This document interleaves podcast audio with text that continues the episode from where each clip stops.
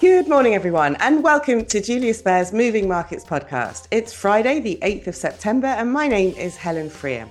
On today's show, I'll be talking about the latest market news with my colleague Bernadette Anderko, and then I'll be getting all the latest on currencies from Thomas Caflisch. But let's start with the latest market news. Good morning, Bernadette. Good morning, Helen. So, Apple's hitting the headlines for all the wrong reasons, just days away from the launch of the iPhone 15. What's the latest there, Bernadette?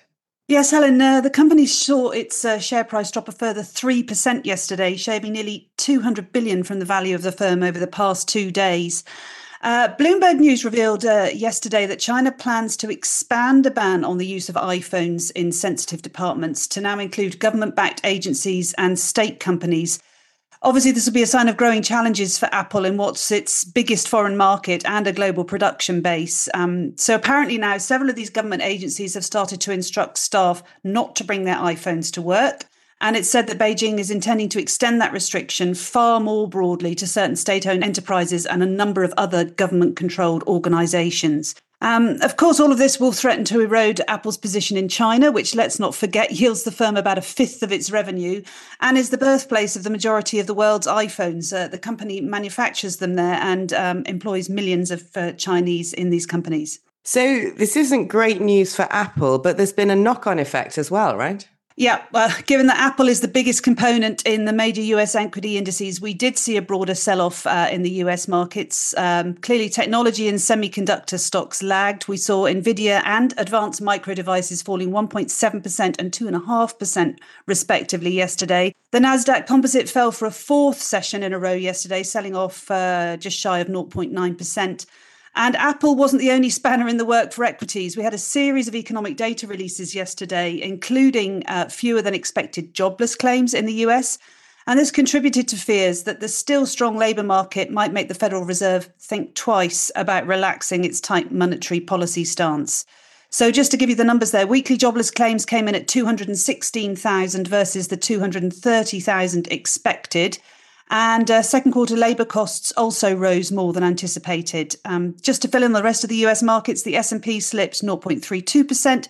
The Dow Jones Industrial Average, though, closed marginally up on the session. And how about other asset classes? How did they fare yesterday? Yeah, we saw rising Treasury yields as uh, bonds sold off on these worries that the Federal Reserve will have to step up its fight against inflation as the US economy still seems to remain resilient.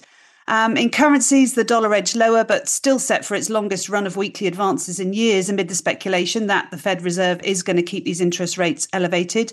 Uh, the offshore yuan weakened, but I'll probably let Thomas talk more about that. And meanwhile, the Japanese yen briefly strengthened after the finance minister in Japan said that they're going to be watching FX moves with a high sense of urgency and they're not ruling out any options to address excess moves there. Uh, when it comes to commodities, uh, gold finished down 0.1%. Bitcoin futures were up 1%. Uh, WTI crude was down 0.8%, which is ending its recent streak of nine straight gains. And what about Asian markets overnight? I think we had data out of Japan, didn't we? Do you have a few details for us there? Yes, uh, Japan released revised second quarter gross domestic product figures. Uh, the economy grew 4.8% in the second quarter on a quarter on quarter annualized basis.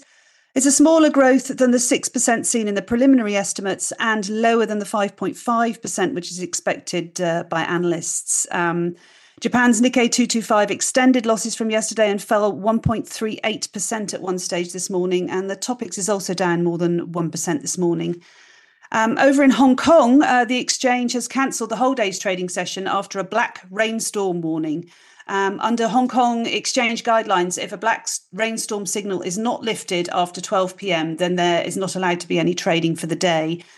And in case you're wondering why an exchange would shut for a little bit of rain, just to put that storm in context, almost 16 centimetres of rain fell in one hour ahead of midnight on the 7th of September. That's uh, the most recorded since 1884. Um, mainland Chinese markets uh, were in ne- negative territory this morning with the CSI 300 down 0.8%. Okay, and um, anything else to highlight for us before we move on? Uh, just another two things in the news, really. Shares in SMIC, China's largest contract chipmaker, plunged this morning after two US congressmen called on the White House to further restrict export sales to the company. Um, the US government has begun an official probe into an advanced made in China chip that's housed within Huawei Technologies' latest smartphone. And this has now set off a debate in Washington about the efficacy of sanctions which are intended to, to contain uh, China.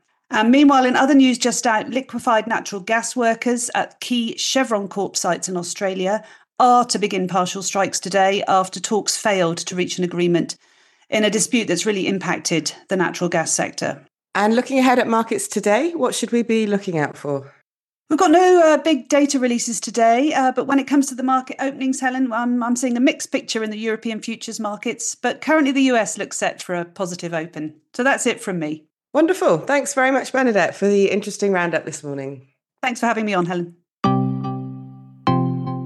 Now, Thomas, good morning to you, firstly, and welcome back to the podcast. Good morning, Helen. So, the US dollar has risen quite a bit over the last couple of days. Has this surprised you at all? Indeed, the magnitude of the dollar strength is somewhat surprising, especially after the market has almost completely priced out any rate hike expectations for the next FOMC meeting on the 20th of September. So, what's keeping the US dollar so strong?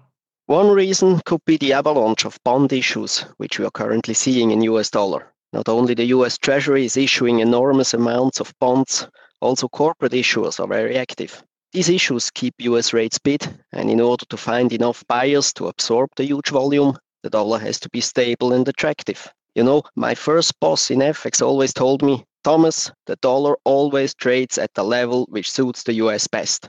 And currently, the US need a strong dollar to absorb all these issues. Okay, and are there any other reasons for the dollar strength, do you think? Probably yes. It could also be the weakness of the other currencies, which make the dollar look so strong.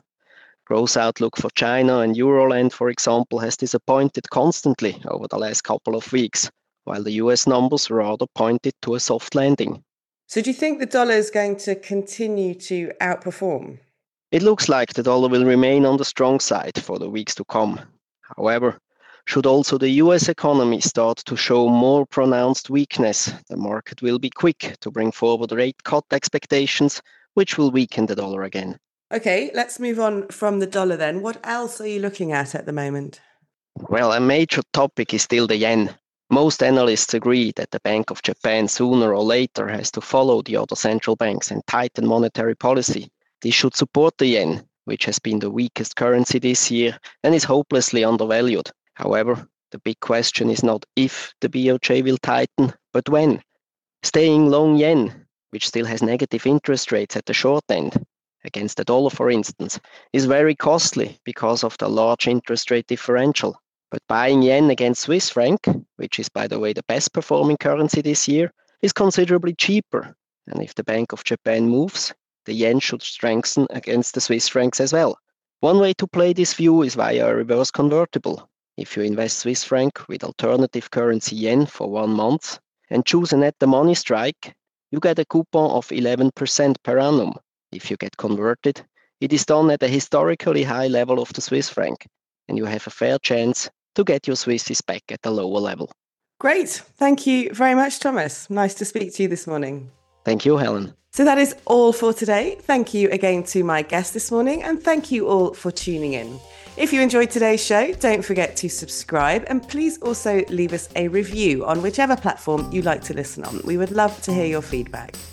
And do join us again next week. I will be back on Monday talking to more of my colleagues about what is moving markets. Until then, have a great day, everyone, and then a great weekend. Bye for now.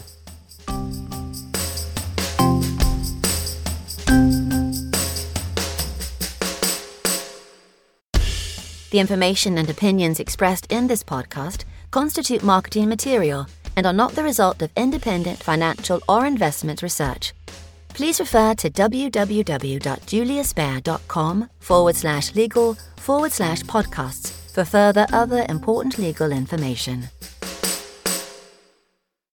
Beyond Markets is a weekly podcast where Julius Baer experts and external speakers discuss some of the latest market developments. They share their key research and insights on today's ever changing economic landscape and present practical advice. Search for Beyond Markets on your favourite podcast player.